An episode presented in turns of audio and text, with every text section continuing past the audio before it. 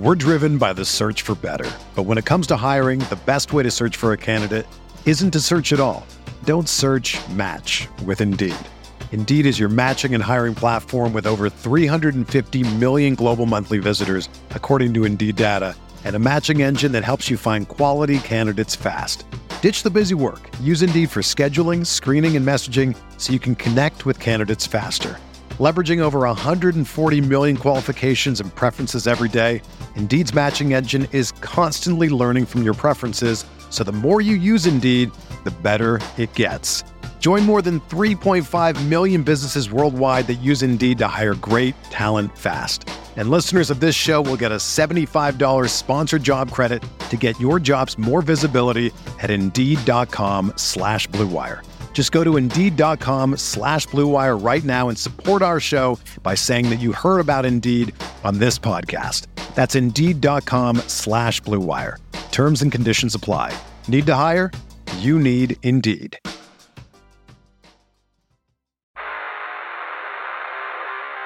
You don't want it. You don't need it, but you're going to get it anyway. The Kevin Sheehan Show. Here's Kevin. The podcast today presented by Window Nation. Call them at 866-90Nation or go to windownation.com. If you need new windows, I promise you it'll work out for you. I've never made a more passionate promise than that for Window Nation. I've endorsed their product for coming up on 12 years. It's worked for every single person that I know.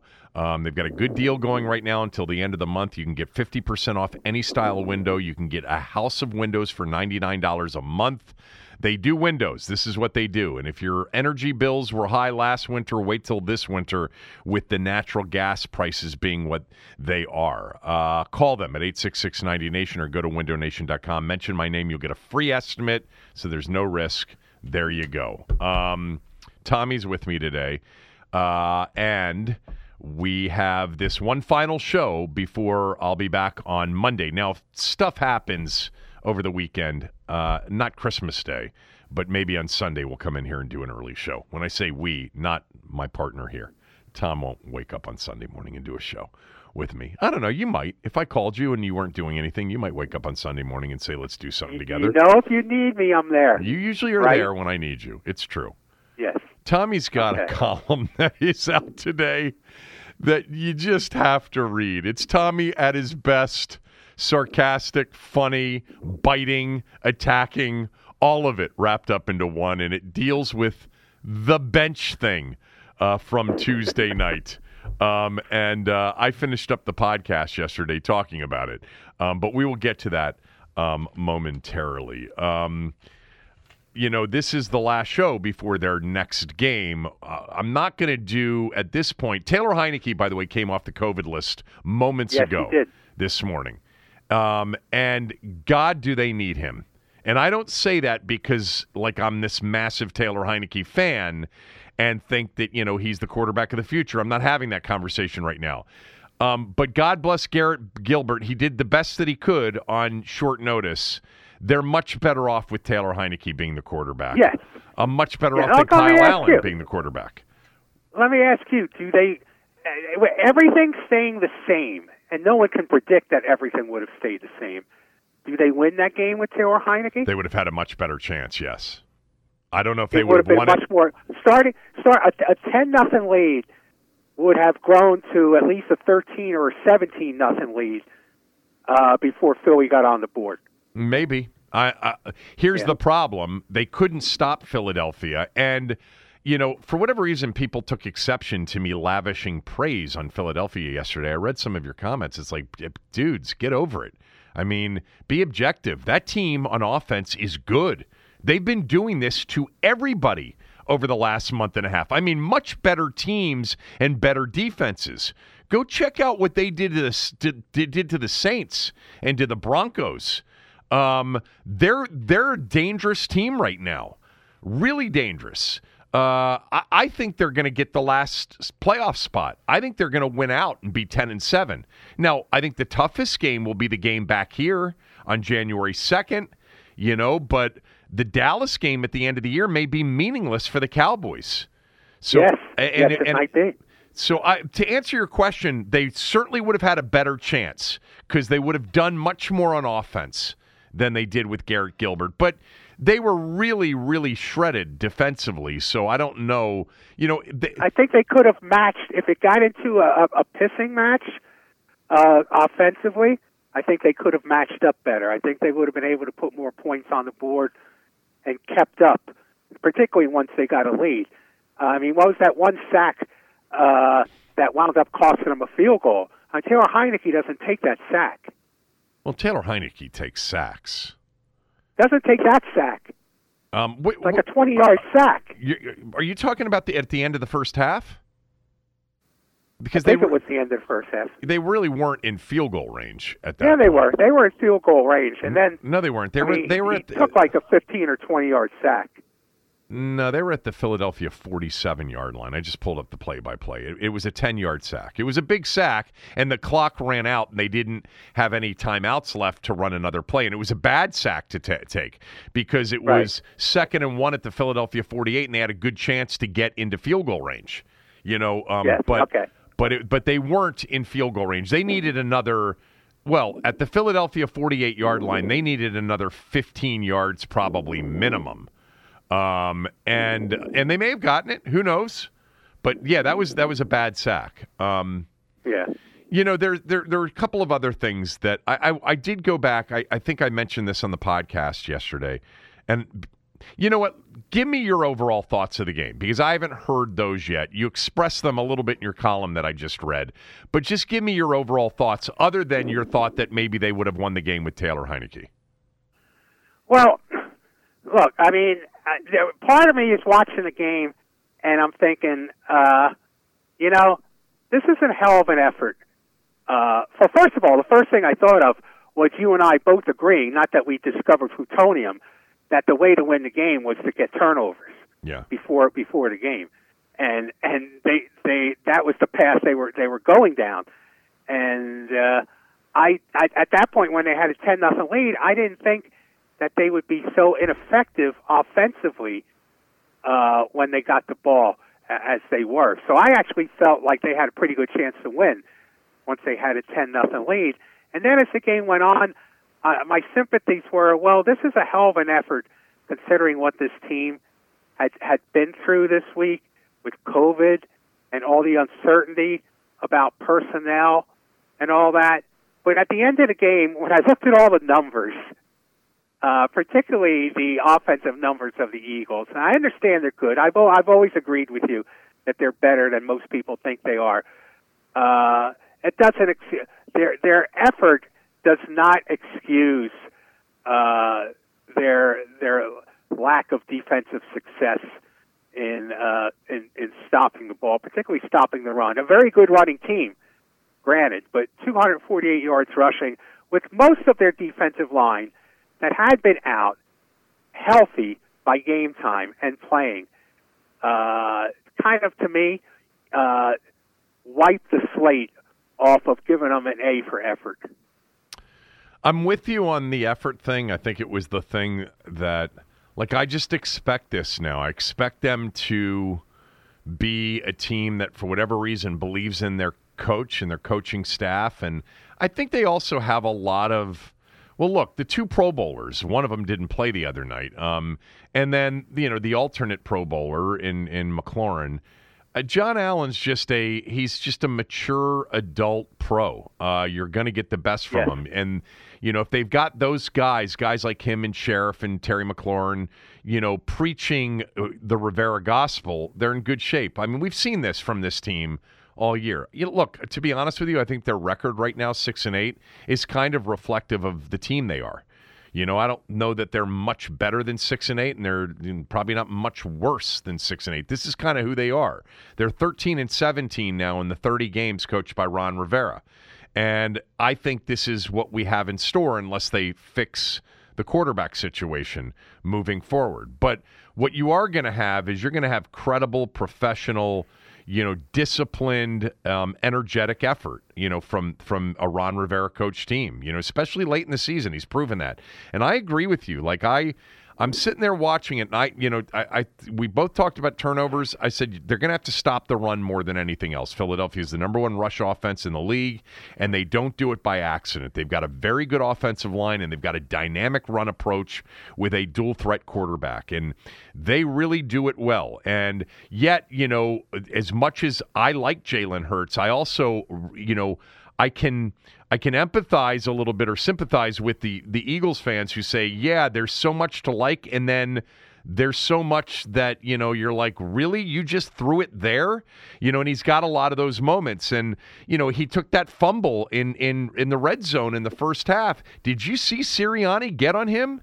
I mean Sirianni lit him up yeah he he he followed him all the way back to the bench yeah and and Sirianni was asked about it, and he said Jalen takes coaching really well. You can't, you know, he he welcomes all of it. And you know, look, he got coached by Saban, he got coached by Lincoln Riley. Right. You know, this guy was at the highest levels, and and that's been his problem is he'll have a, a, a bad, too many bad plays that end up inflicting too much self damage on the team, but my God, is he a good ball handler and decision maker? And they've got runners, and he's a runner. And he threw it accurately the other night and made good decisions the other night throwing the football. But um, I agree with you. Like at 10 to nothing, you know, and hoping that the defense being back to you know, some normalcy in terms of the players available, you know, getting Ioannidis and getting Allen back, et cetera. They didn't have Curl. They didn't have Fuller. You know, there, there were players out there that hadn't played a lot, but, you know, they were, it wasn't what they would have fielded on Sunday defensively. Um, right. Although it wasn't that far off uh, because it, Ioannidis would have been the big difference. Um, but um, at 10 nothing, I'm like, man, you know what? They got two quick turnovers. They turned it into 10. Should have been 14. Adam Humphries should have caught the ball from Gilbert on yes. that third and goal. And then uh, and then as the game went on, I'm like, "Oh my god, Philly is impressive on offense, man." They because even in their interception drive, they drove it down the field. And look, the first touchdown was set up by a Dallas Goedert drop that would have been a 25-yard play, you know, and a move the chains play. So Washington got fortunate that the ball bounced off his heel and got intercepted, and they turned that into a touchdown. And then, you know, on the next, because that play was going to go for big yardage, and they were probably going to open up the game shredding Washington and scoring, you know, and maybe taking the lead. But they got a couple of breaks, turned it into 10 nothing. And at the time, I, I, I kept thinking, they got a shot in this one. And then you saw them yeah. start to get worn down, and you saw what, if you've been watching Philadelphia, they're starting to do to, to them what they've done to a lot of other teams. And then at 20 to 10, I didn't think, I thought it was over. I kind of thought it was over at 10 to 10, to be honest with you. And then at 20 to 10, it was definitely over. And then Washington gets a huge defensive pass interference call on a deep shot, and somehow they take it in from there. That play to Bates was great, um, and they score. And they were really uh, one Jalen Hurts mistake away from having a legitimate chance to win the game. This wasn't the Dallas game. They were, I mean, it was 24 to nothing and 27 to 8. And then fluke, I don't know, I shouldn't say flukishly. I mean, D- Dak Prescott threw it right to Holcomb. I don't know what he was doing.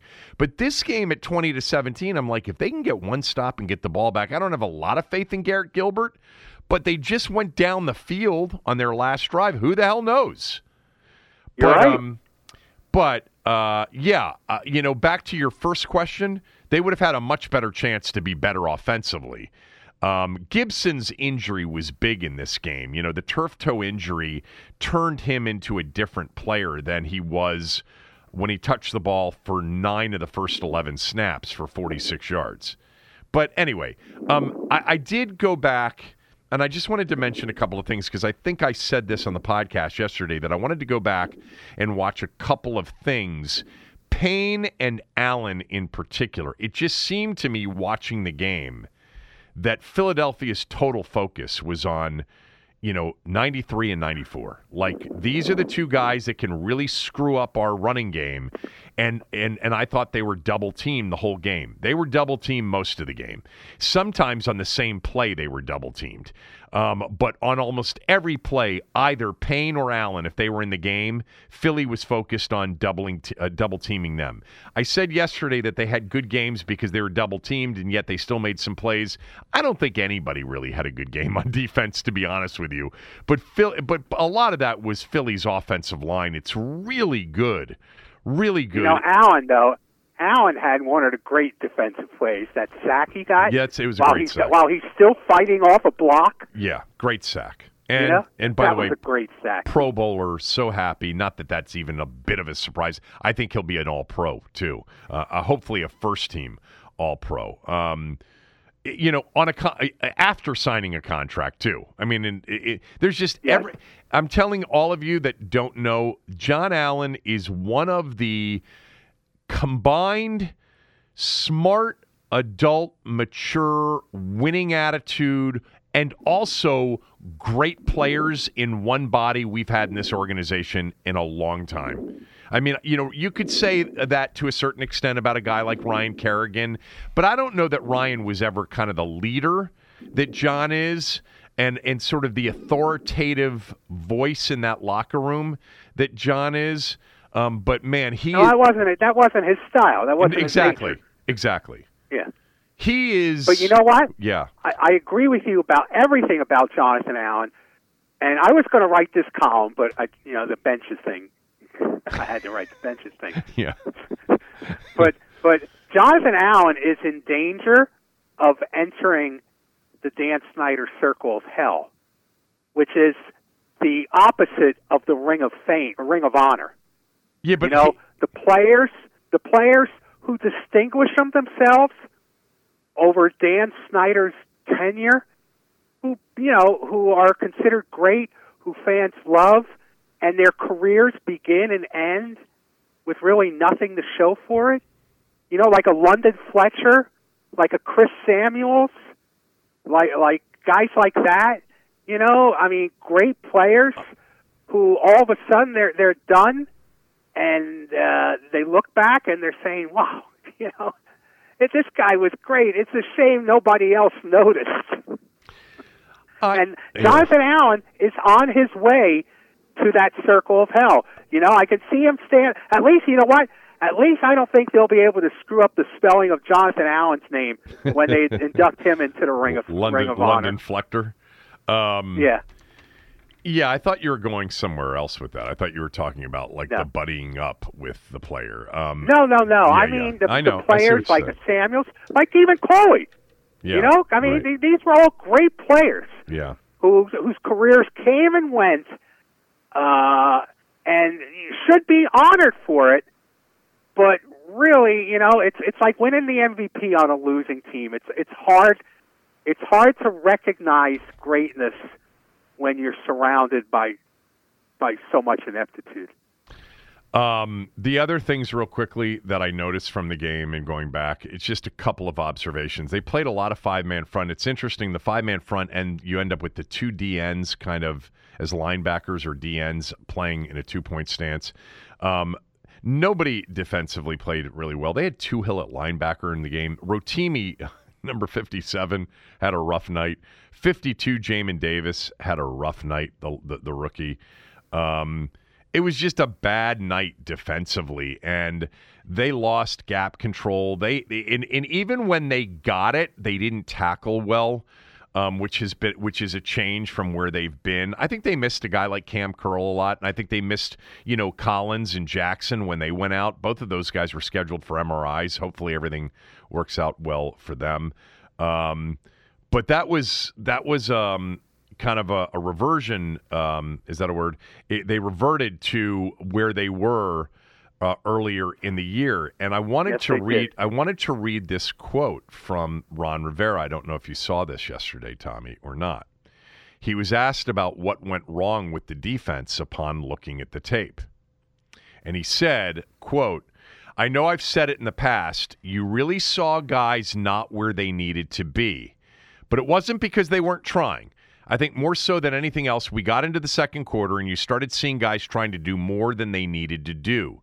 Guys were crossing face and looking inside. And by the way, that that description right there would would be much more about you know the back, um, the back seven than the front four. Um, but he said guys were crossing face and looking inside. We're trying to make plays from going backside.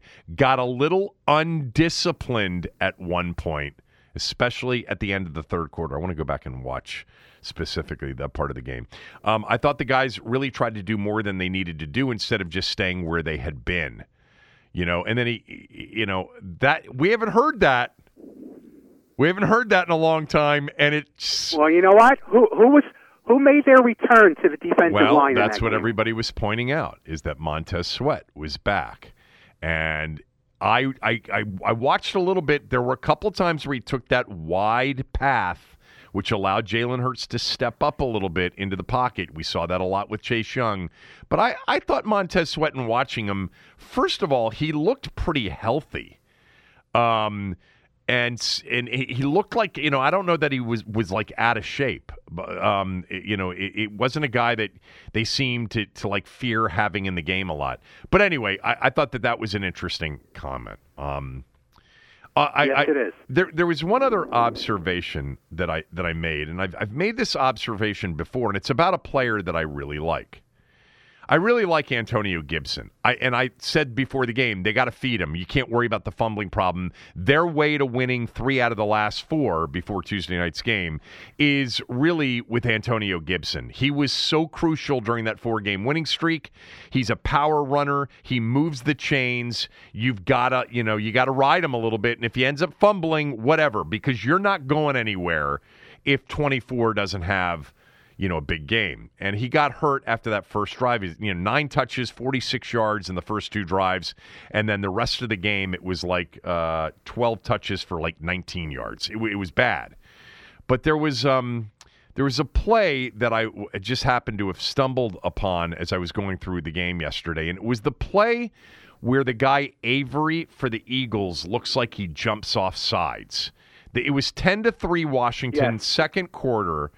I don't think he was off sides, actually. Um, it was damn close. He timed it perfectly. Um, and he disrupts the play on third and one from their own 34. Gibson had had like a five yard run on the play before to make it third and one, and they're in shotgun. You know, um, they also went, by the way, on that play a little bit no huddle, which they did on some third and shorts.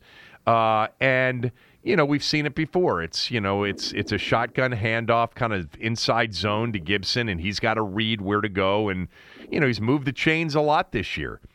But this play, Avery disrupted. But there was another part of this play that I just noticed, and it's the one criticism I've had of Gibson. And, you know, Cooley, the first time we saw Gibson last year, Cooley said, you know, he's got a lot about him that you really like, but he's got a vision problem. He misses a lot of opportunities for a hell of a lot more in yardage, especially on these zone runs, whether it's a cutback opportunity or keep pressing it to the outside. There was a run a few weeks ago, and I asked Rivera about it. I said, should Gibson have kept pressing to the outside on that on that outside zone? And he said, yeah, probably. And I forget what the rest of it was, but you know, he's running and he, he's got to see it. And he cut it back and, and he got stopped. Well, there's a massive, easy cutback to the right f- to move the chains. And he runs right into the pile. And Avery hits him, but he's probably not going to get it anyway, even if Avery's not there. And I, I love Gibson, and I and I know he's new at the position. He played wide receiver at Memphis. We all understand that. He's new at the position. He's powerful, man. He yards after contact. I think he's better in the open field even than he was last year. That first play from scrimmage was an indication of that. But you know, in th- when you start talking about the best running backs in the game, and there there's been conversation about what Gibson can become because there's a lot to like about him. The big problem with him is he just doesn't have the great vision that the best runners in the game have. You know, Dalvin Cook cuts that thing back and it's going for six, seven, eight yards, move the sticks. Nick Chubb, same thing. Derrick Henry with the power, same thing. Jonathan Taylor, for sure, the same thing. And, you know, people have said, man, you know, look at his average yards per carry. It's so low. And it is. Gibson's the seventh leading rusher in the NFL, but in terms of average yards per carry, second worst among the top 15 rushers, top 20 rushers in the NFL, uh, behind Najee Harris. Now, he was pretty good last year, but he had some big chunk runs last year. And this year, he's had some big lost yardage runs that have impacted that a little bit on plays that he had no chance on.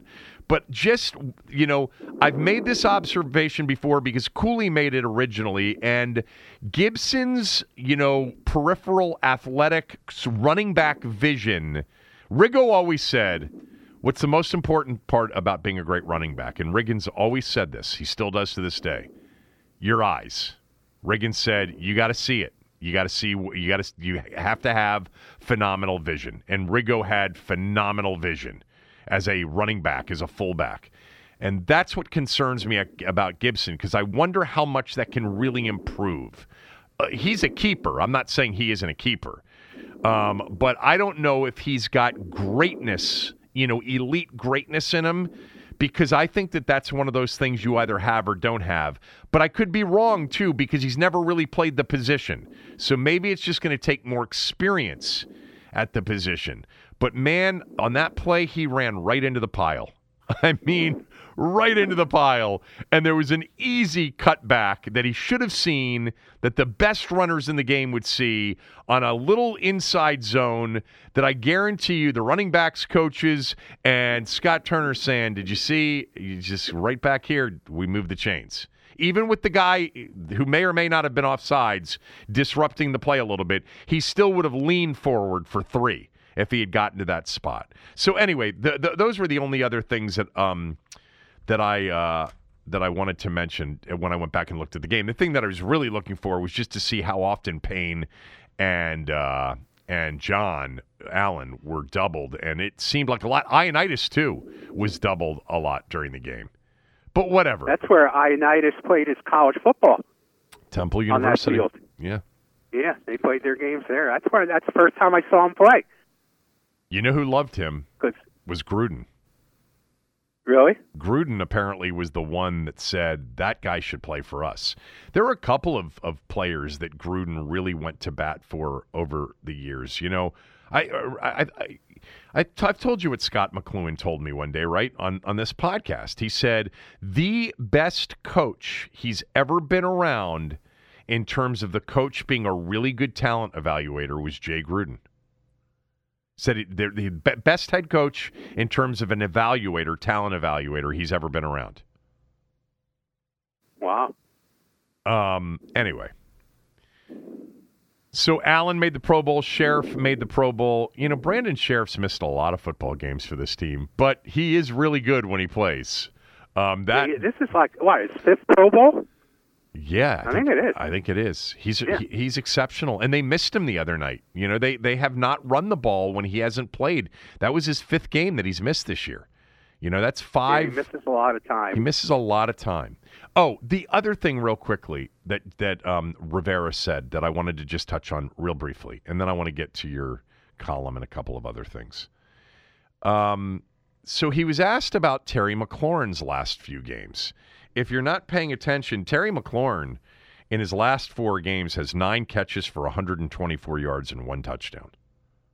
Uh, in his last four, I'm sorry, um, nine catches, 124 yards. He's got one touchdown in his last seven games.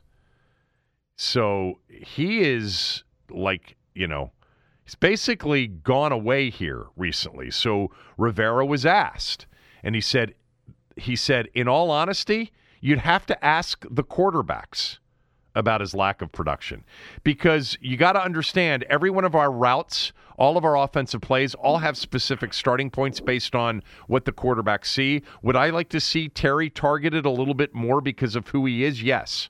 But again, that's a better question for the quarterbacks, to be fair. Oh, man. Yeah. You know, there are very few times where a coach would do that. Like, he knows why Terry McLaurin's not getting the ball. I, I, I don't know what the reasons are, but he knows. And you know what he did through that? He told you what the reasons were. It's yeah. the, it's the quarterback's fault. he also has said, you know, on if he ever feels like they need to force the ball to McLaurin. He said, well, I think you can. The understanding of what we're trying to do and how we're trying to do it, sometimes it puts it in the hands of the guy that's pulling the trigger. And that goes back to the quarterback. And then he said, I'm not trying to dump any blame on it or, or anything on anybody. I'm just saying that if the quarterback sees something he doesn't like, he's not going to try and force it. He's going to try and do its best. Closed quote. Um, I guess the reason that, that that stood out to me or stuck out to me is a it's rare that you you see him do that. You know. Um, but obviously they're not.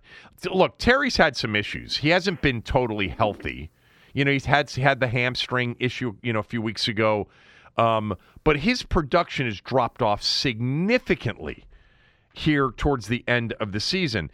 The season, the way it started, I mean, this guy was headed towards 100 catches and 1,500 yards.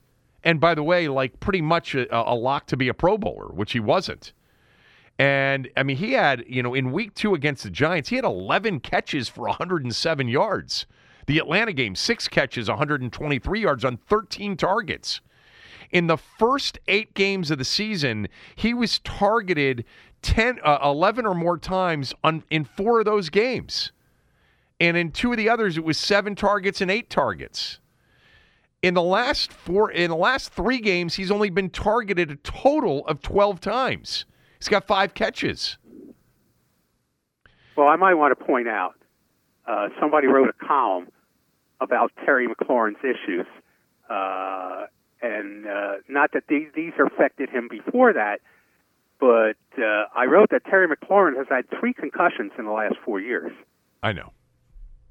You know, and that's going to be and and and particularly with the quarterbacks that he plays with. I'm not just talking about Taylor Heinicke, but given the fact that he's so good at going to get the ball, and he plays with such mediocre quarterbacks so far in his in his short career, it's going to wind up costing him more. Uh, I, you know, I, I can't project on that. I know you wrote the column about it, and it's a concern. Understood. I think for him, I'm focused more on the football, which is this guy is in his third year. Next year, by the way, is the final year of his rookie deal. And, you know, I, a, a season, this third season, which was going to be an even bigger breakout season than year two was is now going to, you know, he needs eight catches and 86.3 yards per game over his final three games um, just to match last year's results. And he was way ahead of that pace earlier in the year. And I, I started to think about, you know, some of these really talented, gifted receivers that got stuck in quarterback, you know, wilderness with no great. Allen Robinson's the one that really comes to mind. You know, a really good receiver, but has never played with a quarterback. You know, whether he was in Jacksonville or in Chicago, he's just really never had a, a quarterback. And he's had some incredible seasons. You know, um, do you think? Yeah. Do you think that that uh, that McLaurin could be uh, Jamison Crowder? Well, no. Well, they're to- totally different receivers. Crowder's a slot receiver. But but but in the sense that that he leaves. Uh, no, that the year before he left, he had a down year. I mean, he had 103. Uh, no, he had 66 catches uh, in 2017. 67 the year before that. 29 in 2018. Then he was gone. Wasn't he hurt a lot of that year, though? Yes. Yeah. Yeah. Yeah. Well, and then they had a coaching well, this, change. You're talking about this. This guy's hurt. Yeah. I well, he hasn't missed a game. I mean, well, he missed. One, no, no, it's true. He has not missed a game. Yeah, I, I don't You're think right. he, he has. He, I don't think he's missed a game. We thought No. he might miss Tuesday night because of the concussion, but he didn't miss the game. And look, Yeah. Terry McLaurin's not going anywhere. They've got to sign this guy. They've got to sign him. He ha- he's gifted. He is a legitimate number one receiver. I don't think he's a top ten guy, like I've said before, but I think after ten you can start to talk about McLaurin. But it would suck if he ends up being on a team where he can't be um, where he can't be unstoppable because of the quarterback that they have. Um, well, you know what? Then he he joined a big club of everybody who's ever played receiver for this team for decades. Now. I know, and other teams too. You know, there are other examples. Yeah. I mean, Allen Robinson's probably the best one. I mean, he's never really had a quarterback, but you know, he's produced at big time levels. But I, I, I, I just the, the the questions about McLaurin came up, and I thought the answers were interesting. And then I went and looked at the numbers, and boy, have they really tailed off. I think we knew that, you know, by just observing the last several games. Um, and you know, it's funny when the, the question was asked about forcing Terry the ball. I think at times during the season, I think Taylor Heinicke has tried to force it to him.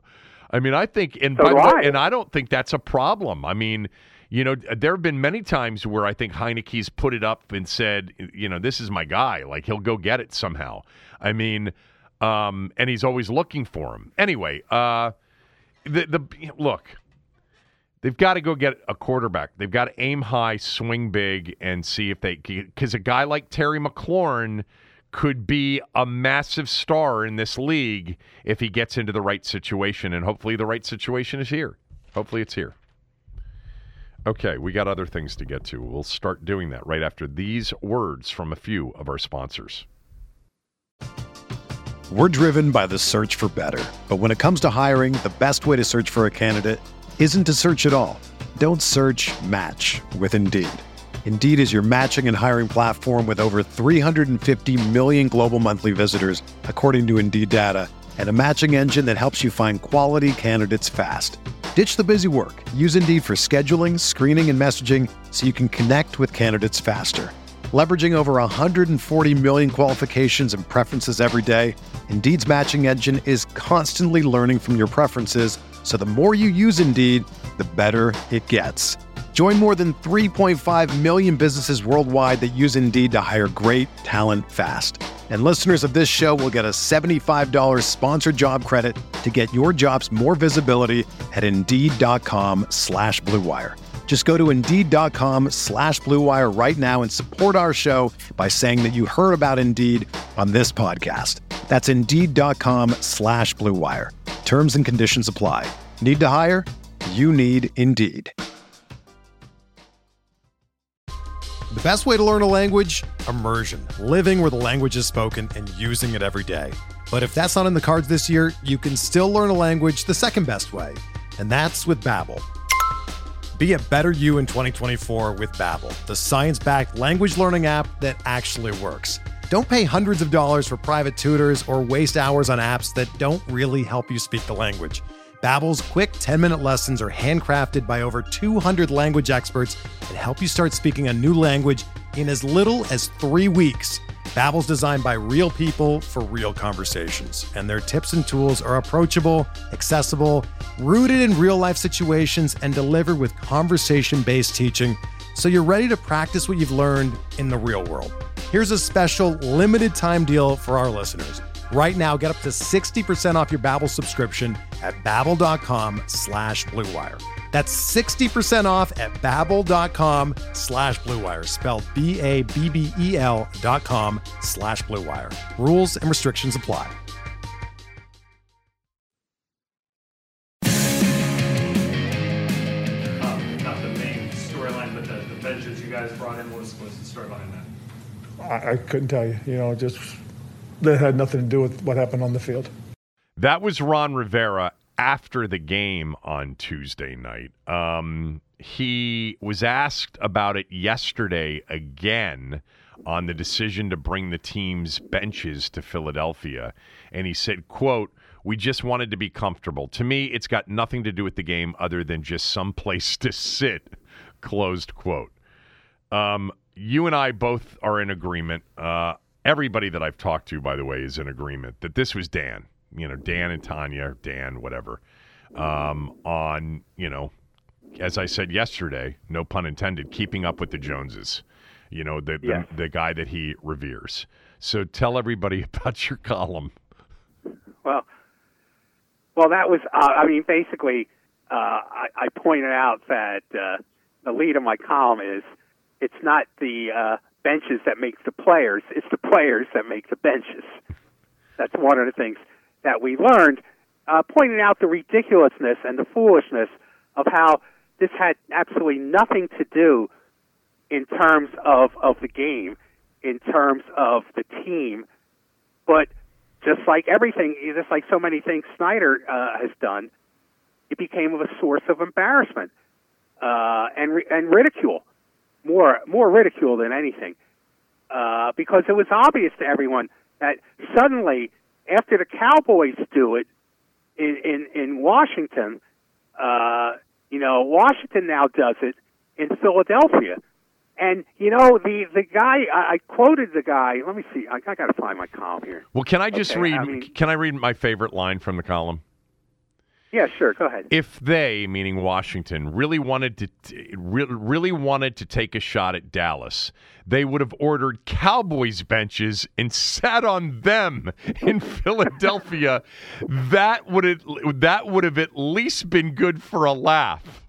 Yeah, that would have been funny. Can you imagine? See, that would have been a sense of humor where we would, but you know, of course we would have thought that they just ordered the wrong benches. You know, that's that Yes. because you think the worst with them. But it would have been funny had they ordered the Cowboys benches and put them actually would have been funny, yeah, and put them in Philadelphia. But if they really like wanted to troll the Cowboys, well they, they would have just ordered the benches for Sunday night's game, not the game on Monday night. But whatever, which they did too. They're Yeah. going to use them for the rest of the year, I think. But go ahead. Well, you know what's interesting? I, I quoted a story in NBC Sports Washington. They talked to the guy who makes the seats, Dragon Seats COO Franklin Floyd, who basically said FedEx has our old equipment. They're probably ten plus years old. These are FedEx brand Field. new. FedEx Field, you're saying Yeah. has their So- old has so- their old equipment. Yeah, of course they do. So what he's saying is probably what the Cowboys said was true.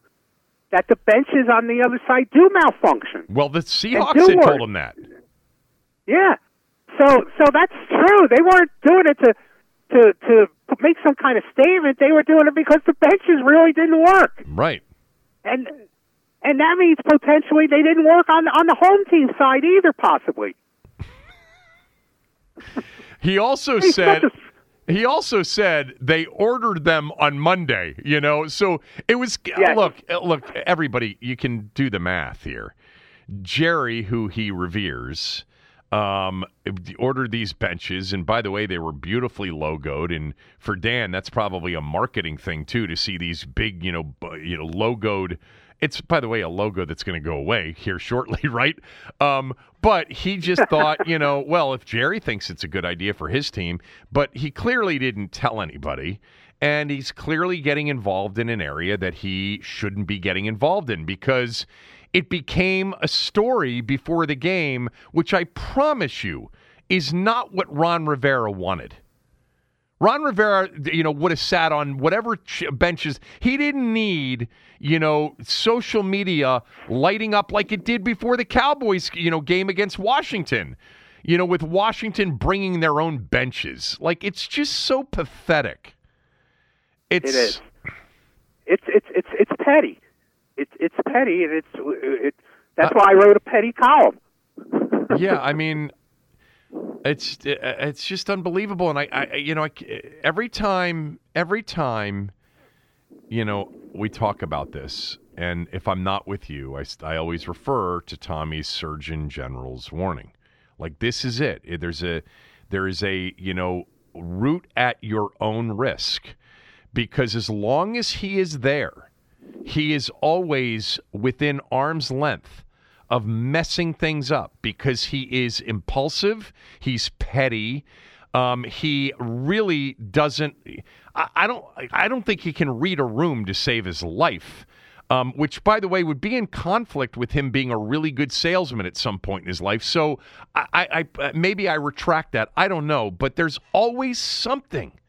Like seriously, if true, if he ordered these things and didn't check in with the the chief football decision maker, like, hey, uh, I thought it was a really good good idea what Jerry did. You know, I, I want to offer it to you. If you think we should, th- there's an advantage to having our own benches. You tell me, and we'll get those son of a bitches, and I'll order those things. But you don't do it without checking in with Ron because you're enamored with Jerry and whatever he does. This is why, you know, The big picture on this organization is I do think they've got a decent football coach. I think they've got a really good leader as a football coach right now. But Dan Snyder and no quarterback.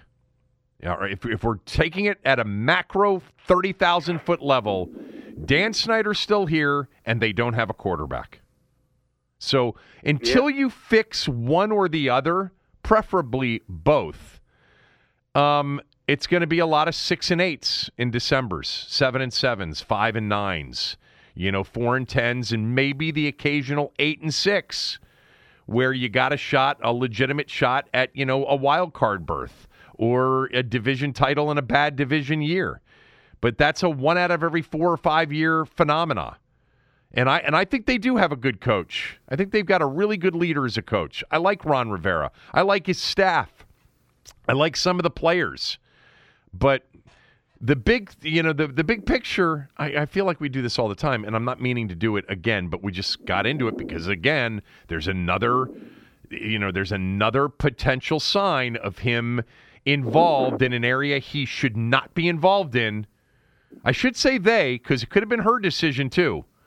Um, and you know as long as he is there or they are there uh, that's a big mountain to climb and I don't think it's climbable uh, unless you get the quarterback. And that's a you know that's a big one to climb too because they've been trying forever, and so have a lot of other teams. And you almost have to get a little bit lucky on that front. Yeah, you're, you're I mean, you know, everybody everybody should know this if they don't know it by now. I just want to point out my conclusion of the column. I think is the best idea for Dallas. Yeah, tell no benches. No benches. You know, Here's an idea. Nobody sits on any benches in Dallas. I pointed out George Foreman was 45 years old when he knocked out Michael Moorer in 1994. The entire fight, Foreman refused to sit on his stool in between rounds. That's the message you want to send, baby. Especially when your defense gives up 500 and some yards. Right. They haven't earned benches. You know, don't sit down until you stop a team. Uh, it's so true. It's so true. Um, I, I, here's the other line from your column that I liked. Um, you wrote the Burgundy. Uh, you wrote the. Um, if they really wanted to take a shot at Dallas, like I had said, they would have ordered Cowboys benches and sat on them in Philadelphia. They would have at least got, been good for a laugh. They this just seems small, though the teams though the team's house organ didn't seem to think so. Oh, house okay. Uh, Nobody's going to argue that, are they? Uh, no, I don't think so. The Burgundy and Gold is making okay. sure it has every possible advantage on Tuesday night versus Philadelphia, NBC Sports Washington wrote. Getting a divisional win on the road is hard enough, but with the forecast promising high 30 degree weather with a 63% chance of rain, plus 10 mile per hour winds, the brand new heated benches will be a welcome addition to Washington sideline no matter who is sitting in them. And Tommy writes, how about they bring them back to Ghost Town Field on January 2nd for Eagles fans to use? They'll need the additional seats. Now, that was a petty sentence. In fact, this column seems pretty petty. Uh, yeah. One other quick thing, because it is Washington football team related. I, I, saw somebody sent this to me. Oh, CJ sent it to me. OddsShark, um, which is, I think, part of Bovada uh, posted odds on the Jacksonville head coach in 2022. Um, here's the list. Kellen Moore, uh, the Cowboys offensive coordinator, is plus 325. Josh McDaniels, plus 350. Byron Leftwich, plus 375. Eric Bieniemy, plus 400. Brian Daboll, uh, Daboll, uh, plus 600. Scott Turner, plus 950. Joe Brady plus 1,200. Scott Turner's got better odds to become the Jacksonville head coach than the offensive coordinator in Carolina this year who got fired a few weeks ago. Surprisingly, God, Joe Brady's such a good offensive coordinator, I thought. Um, but Scott Turner, I mean, I'm telling you right now, job openings. This will be the first off season where Turner's name's going to, you know, be bandied about a little bit. I don't think he'll get a job this year because um, I don't know how many openings there will be. But if next year Washington's offense is, you know, sort of overachieving based on the quarterbacks they have, or at least perceived to be, Scott Turner, in part because of his, you know, his name and who his father is but uh, it's not going to shock me if Scott Turner is a head coach within three years. I think I think our No, fan it- base would be shocked at that, but he is going to be mentioned at least. And then you know who who the hell knows how he'll interview. The thing that about Sean McVay, Cooley made this call when nobody in in our fan base even knew who Sean McVay was. He said Sean McVay is in the offense on the offensive staff. Um, he's going to be a head coach within three years. And then he was an Oak, you know, he, he was the offensive coordinator for Jay. And then literally the first job. And I said, How is that possible? And he said, Because the first job he interviews for, he's going to be such a good interview, they're, they're going to hire him on the spot. And that's pretty much what happened. He's still the youngest coach in the league, even though he's been coaching now, what, four years, five years in LA, whatever it's been? Yeah. Um, Yeah. Why doesn't look? I mean, I might not be crazy about the man's politics, but uh, but you know, some indications that some things that I've heard that Jack Del Rio does a lot more on this this team than coach the defensive uh, side of the ball. Uh, that he's a much more influential figure. Why doesn't Jack Del Rio get get any mentions anymore? Well, because. And he was not a bad head coach in, in Jacksonville or or with the Raiders. What's his record as a head coach? It's not good, is it? It's it's barely under 500, I think. I don't know. Well, because the because the everybody's looking for the young guy, and he's got to be in it's, his it's sick. 90 it's 94 and 97 total including postseason he's 1 and 3 in postseason Okay. he's 93 and 94 in regular season Uh, J- I mean, because Jackson Jacksonville, obviously, and then Oakland, right? The Raiders. yeah Yeah. yeah Um. Well, it's got to be because he's in his. How old is he? How old is jack del rio He's got to be sixty, you right? know i'm kind of infatuated with jack del rio because he's such, he was such a, he's 58 he was such a badass i mean really i mean when you say badass this guy was a badass and he was a great catcher in college. He played college. He played catcher at USC, one of the best baseball schools in the country. So I'm always, I'm kind of interested. I mean, I I talked to Jack Del Rio if I was one of these teams. Course, I talked to Byron Leftwich first. I think I mean that seems like the guy who who should be a natural for Jacksonville. Yeah, uh, in looking at this list, I mean, I'll tell you who is really the best offensive mind in this league right now is still Josh McDaniels. And I know it did not work out for him as a head coach, but look what he's done with Mac Jones. Look what he's done with Mac Jones. I mean, I, um, I, Bieniemy, Leftwich, you know, Kellen Moore. God, man, Cowboy fans, I don't know how they feel about Kellen Moore right now. I'll tell you what, I kind of feel better about Kellen Moore than I do Mike McCarthy.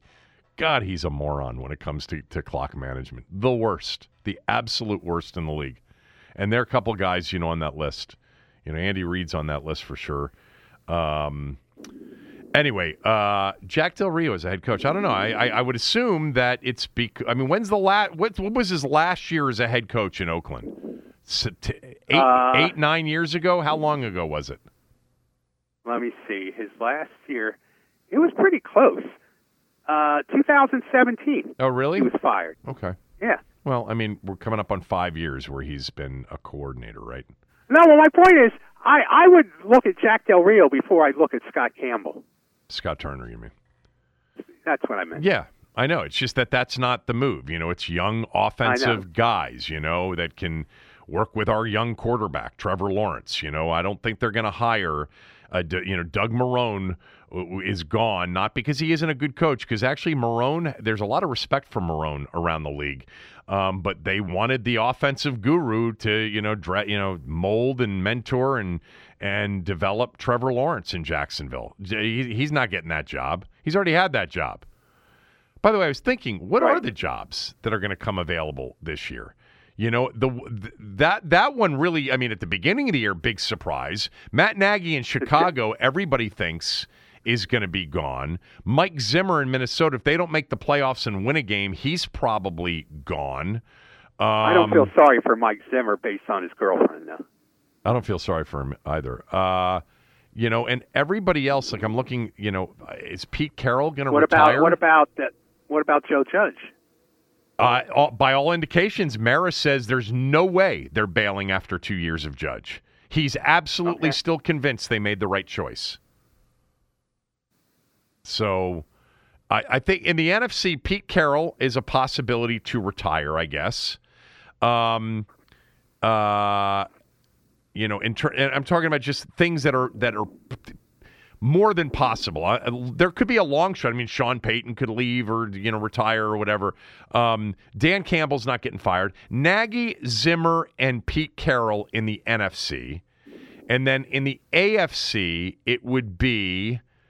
Uh, It could be uh, Vic Fangio. Uh, Vic Fangio would be would be a possibility, just because you know. And by the way, he would be i mean, he would be hired so quickly as a defensive coordinator. The teams would be fighting over him to be their defensive coordinator. Obviously, the Raiders have an opening. Um, Jacksonville's got an opening. Houston, the guy Culley, who's 58 years old, I don't know what they're going to do with him. Uh, and then Stefanski, I don't know. It was a disappointing year, but you're not going to fire Stefanski after two years. Yeah, that's basically it. Somebody, um, oh, my producer, uh, Brendan, we were talking about um, the uh, coach of the year because Belichick is the front runner and the favorite for NFL coach of the year, which is, you know, unusual that a guy like him would be up for coach of the year, but nobody expected them to win the division. And not only they might win the division, they could also end up being the number one seed in the AFC.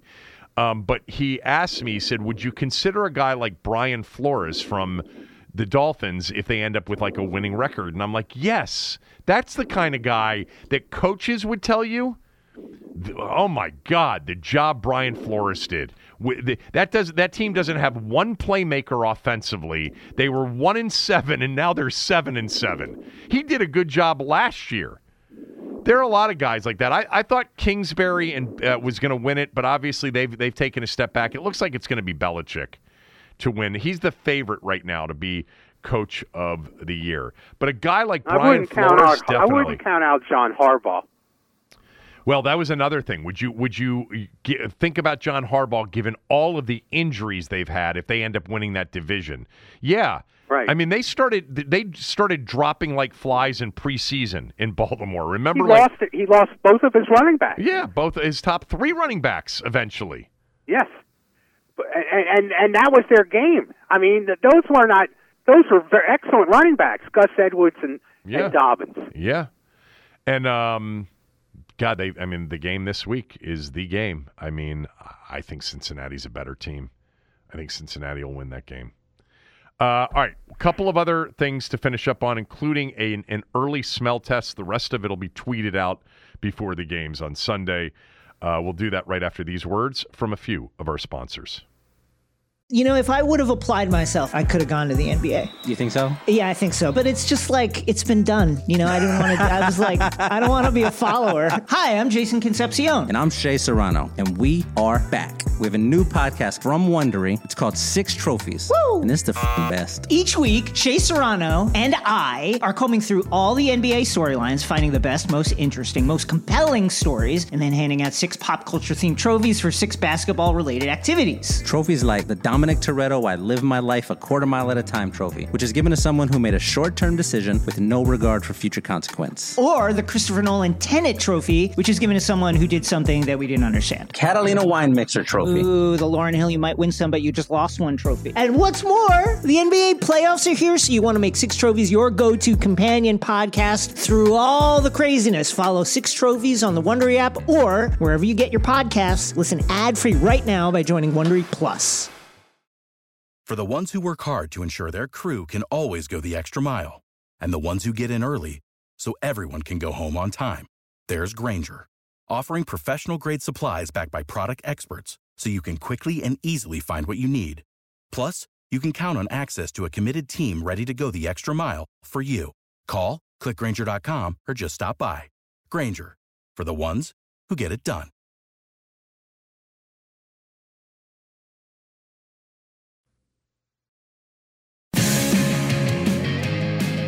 Uh, this segment of the show is presented by MyBookie. Go to mybookie.ag or mybookie.com. Use my promo code KevinDC, and they'll double your first deposit all the way up to a thousand bucks. Lots of bowl games. Some of these bowl games are canceling. Uh, Texas A&M is going to be replaced by Rutgers in the Gator Bowl. How about that? Um, the team that Maryland beat uh, to basically become bowl eligible. Terps play uh, Virginia Tech on Wednesday in the Pinstripe Bowl. I had Mike Locksley on the radio show. Um, you can listen to that at the team980.com. But go to my bookie. Lots of football, man, for, for from now until. Uh, until the Super Bowl. But over the next, you know, through January 4th, you got football day and night every day. Uh, mybookie.ag, mybookie.com, Kevin DC, the promo code take their free money, man. Take it. Take the free money and use it to bet uh, if you're betting already, and just use my bookie as a way to comparison shop on point spreads. This is a safe place. Uh, they'll pay when they when they lose, um, and they've got fair pricing, fair lines, fair money lines, fair totals. Uh, mybookie.ag, mybookie.com. Um, so, Miami of Ohio today in the Frisco football Classic minus two and a half is a smell test pick. And for now, um, the biggest uh, anti public play on the NFL board this weekend is the Christmas afternoon game at Lambeau. Nobody's betting the Browns. And I know the Browns are in a state of flux COVID wise, but assuming they get people back, you know, like Kevin Stefanski and Baker Mayfield, et cetera, they're getting seven and a half against the Packers at Lambeau. Take the Browns plus the seven and a half. I'll have more smell test selections for you um, via Twitter on Sunday morning. Uh, I, I, didn't know this. Somebody sent this to me, and I was reminded of it. I didn't realize it yesterday, but I talked about it on the radio show today, and I'm glad you're here with me to do this. 25 years ago, yesterday, December 22nd, 1996, was the final game at RFK Stadium. Uh, I was there. You were there, um, as you told me during the break. Um, it was just so everybody understands uh, the context. This was the only season since their Super Bowl season in 1991 where they got off to a blazing start. They were seven and one in 1996. I remember that. Yeah. And this is the, you know, this is pretty much the only season where they were legitimately like a, you know, thought to be, whoa, seven and one at the halfway mark. Haven't had a season like that one through the first half of the season since 1991.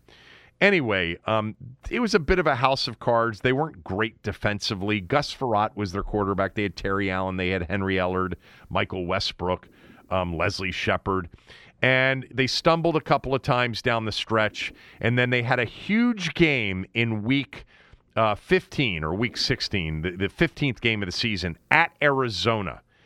And they were eight and six going into that game. And if they won that game, then the season finale at home at RFK Stadium against the Cowboys was going to be for the NFC East division title but they lost to the Cardinals. Kevin Butler kicked a field goal at the gun on a drive that was extended by a penalty. I think it was Romeo Bandison.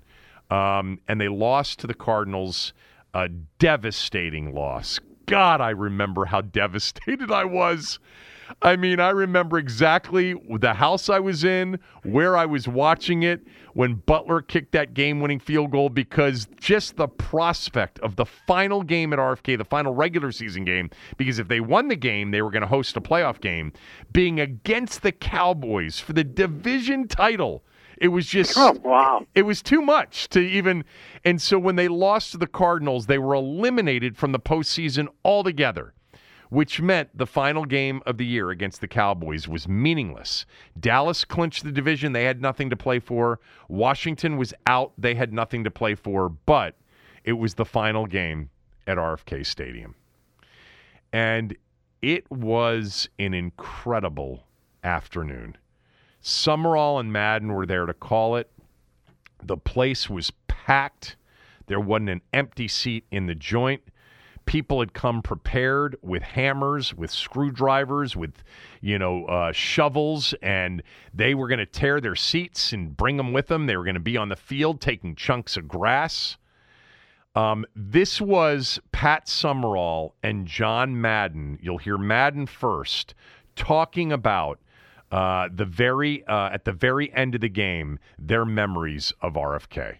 My final thoughts are really about uh, being here at RFK, and like I said earlier, there's no place that I would rather be than right here in RFK Stadium today because there were so many great moments here and uh, moments that we've been together over the years and games. And it wasn't just one play or, or one group or one guy. It was a combination to me the memories of all the fans you know and how great they were and how this whole place would shake and jump and the you know and the fight song and the hogs and Riggo and players and close games and Joe Jacoby going against Lawrence Taylor and the uh, great battles and Joe Theismann and you know, I mean all the all the players and and things that happen here and you just kind of collect them all and put them right in here and say, doggone, this was pretty good.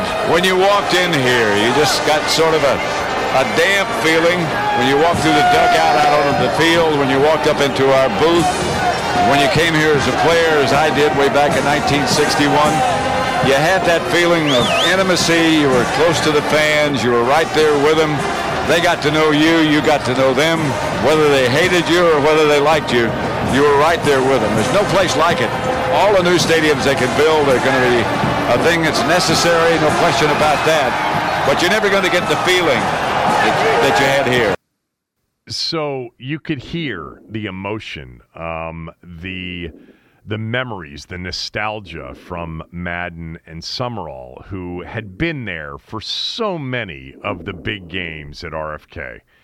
Um, I'll just say this: uh, it was a gem. It was our gem.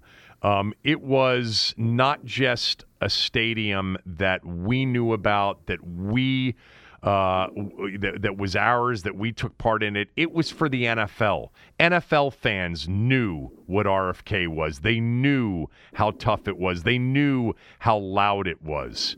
Uh, of all of the places I've ever been in as a sports fan or a media member, there's no place that matches the RFK, you know, intimacy, the electricity, the way that building kept the sound in. Um, you know, many people have said over the years, and there's a certain truth to this, they had great teams, and that's why the memories are so great. If they had been shitty, like they've been here for the last 25 years at FedEx Field, you wouldn't think as fondly of RFK. That's fair. But it was also a, a stadium that was much different than FedEx Field. I mean, FedEx was a disaster from day one, and you knew it. And if they had had better teams over the years at FedEx, we'd think differently about FedEx. But whatever, uh, they didn't. And RFK um, was a special, special place that, um, Tommy, I can still smell it. I can still feel it. I still could walk into that stadium blindfolded and get to my seat, section 513, row 13, seats 1, 2, and 3. Every single person that you sat with was there every week. Every single seat in that stadium was a seat owned by a season ticket holder. These tickets were so precious; they were so hard to get. Um, and it was it was just incredibly special. And that last day, they won that game thirty-seven to ten. I just remember the halftime with the, the the former players coming out, and I remember just sitting there going, uh, you know, this sucks. But then again, you know, we didn't know. We didn't know what FedEx FedEx Field was going to be. It wasn't called FedEx then. We didn't know what it was going to be. We didn't know that it was going to be as bad. We didn't know that the teams that that, that played in, in that stadium were going to be as awful. There was, to be totally honest, a, a little bit of excitement about the new place.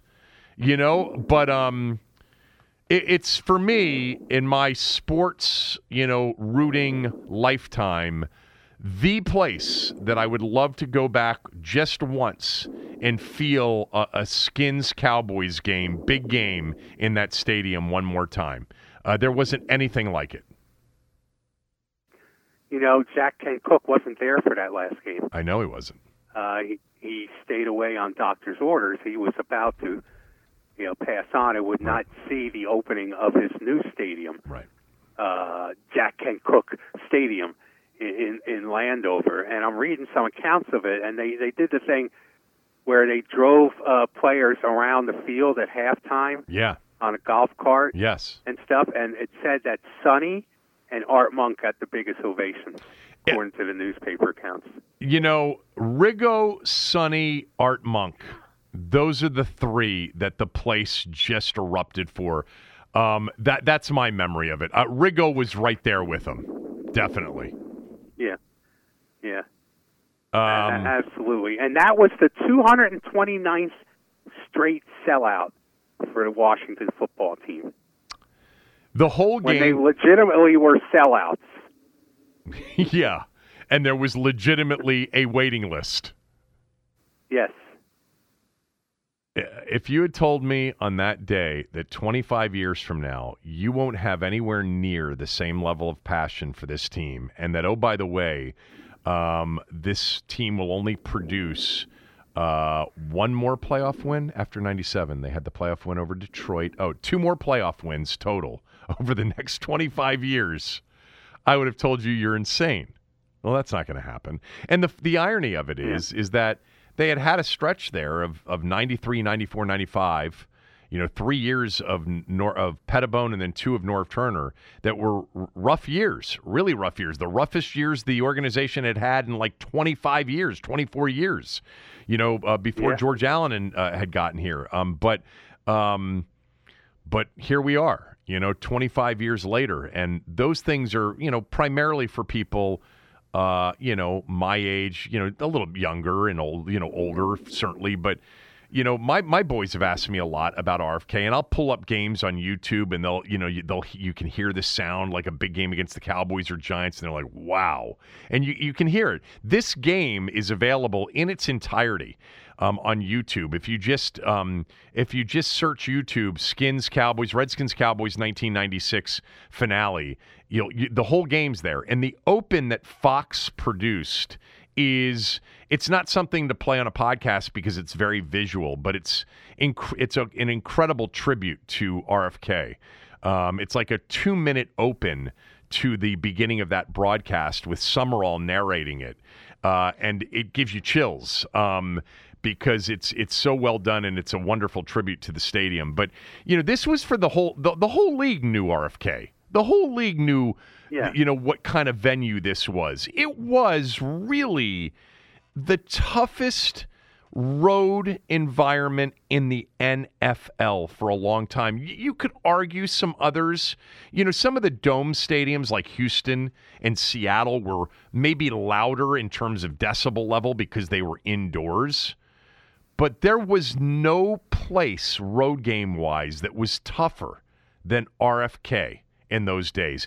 Denver was uh, Mile High was always considered to be really tough to play in. Um, but you know, nothing. Uh, It, it was there were a couple of places, but RFK was right there at the top of the list. You don't Yeah. re- you don't remember I- a I- lot from that day because you had to you had to read the story. You had to go back and find Yeah, find the story. I mean, yeah, I do. I mean, I just remember it was just.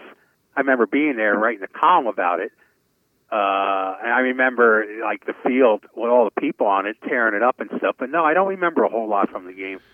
people started in the fourth quarter. You started to hear this sound, and it was like like people brought like drills in, and they brought you know hammers in, and they were hammering, and they took their seats with them. I I I think it was my brother, me. I don't think my father was with us for that final game. Um.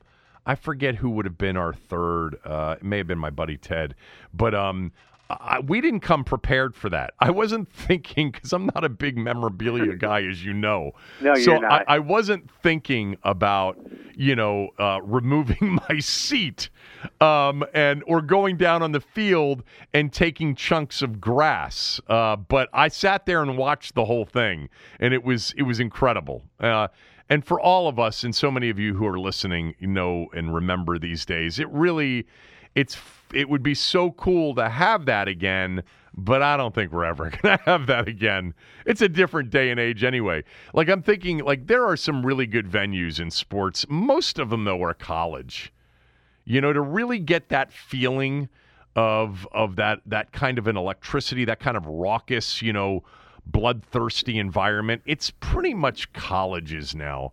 Like I know Lambeau's supposedly really good. I've never been to a game at Lambeau.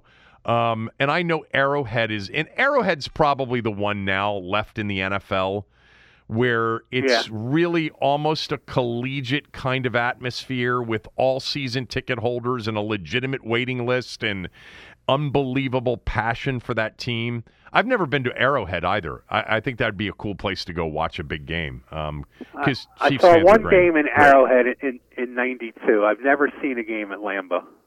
Yeah. Um, all right. Merry Christmas to you. Thank you. And by the Wait, way, I got I got one I got one thing. oh, okay, One stupid little thing. okay, Okay, I wanted to discuss with you. okay. Uh, when you're watching movies, you notice that they they give a warning before the movie starts as to things that that could upset you. Right, You know, they say sex, they say violence. right. All of them now, Yeah. language. All of them now have smoking as one of the things. Seriously, I haven't noticed that. Yes, it's smoking is one of the warnings. Really? Yes. Because people... I mean this this is so ridiculous. I mean, uh, is this is the is the warning because people are offended by watching people smoking, or they think if you watch people smoke in a movie, then you'll want to smoke? I, don't get that at all. I don't think watching people smoke would make me want to smoke at all.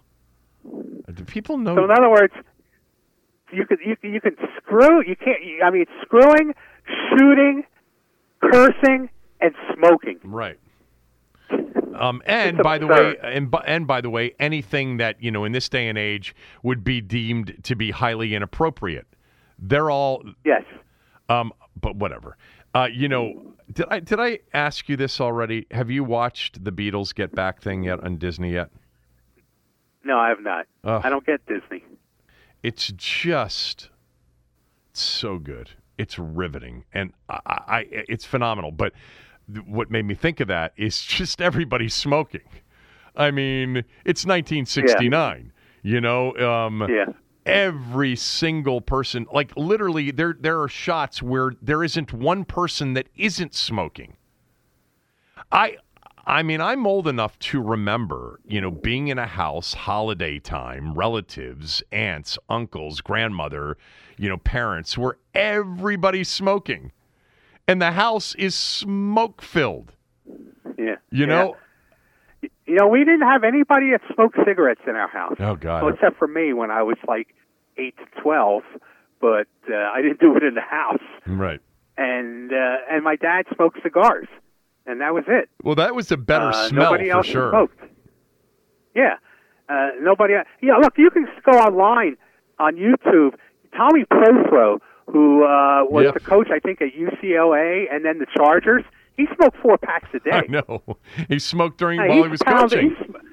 Yeah, he's smoking on the sideline. So did Len Absolutely. Dawson. So did Len Dawson, the quarterback of the Chiefs. Yes, there, there are NFL films yes, things where he's sitting on the smoking on the sidelines. Yeah, I know. I know. Wow.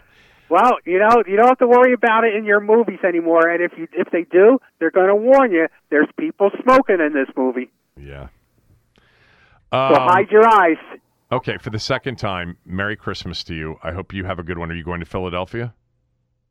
No, no, no, no. We're staying close to home. We're staying home here. Okay. We're going to have uh, our son up here at our place for uh, Christmas Day. Merry Christmas to you and your family. Merry Christmas to everybody listening out there. Happy Ev- holidays. Everybody out there as well. Tommy Yeah. and I both thank you from the bottom of our hearts um, for all of your warm feedback. And by the way, just all of your feedback because it's not always warm.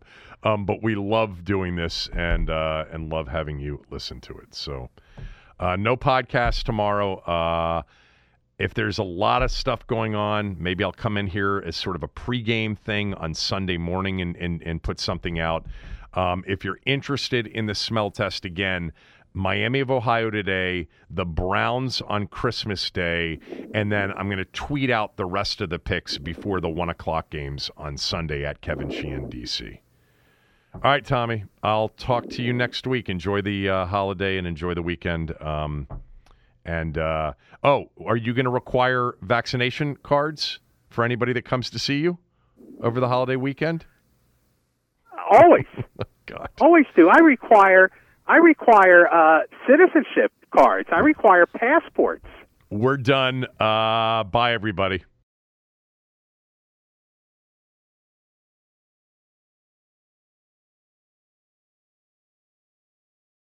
Everyone is talking about magnesium. It's all you hear about. But why? What do we know about magnesium? Well, magnesium is the number one mineral that 75% of Americans are deficient in.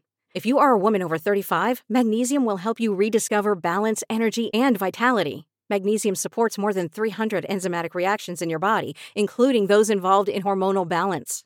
From functional medicine doctors to mental well being and female hormone experts, we all know that magnesium is the one mineral to improve all aspects of well being and health. But which one? Magnesium Breakthrough from Bioptimizers, the trusted choice recommended by leading experts with seven best absorbed forms of magnesium to ensure your body receives the support it needs for overall well being. Go to bioptimizers.com slash balance today and use code BALANCE10 for 10% off. Support your journey to wellness at B-I-O-P-T-I-M-I-Z-E-R-S dot com forward slash balance. Magnesium Breakthrough from Bioptimizers, your foundation to optimal health and vitality.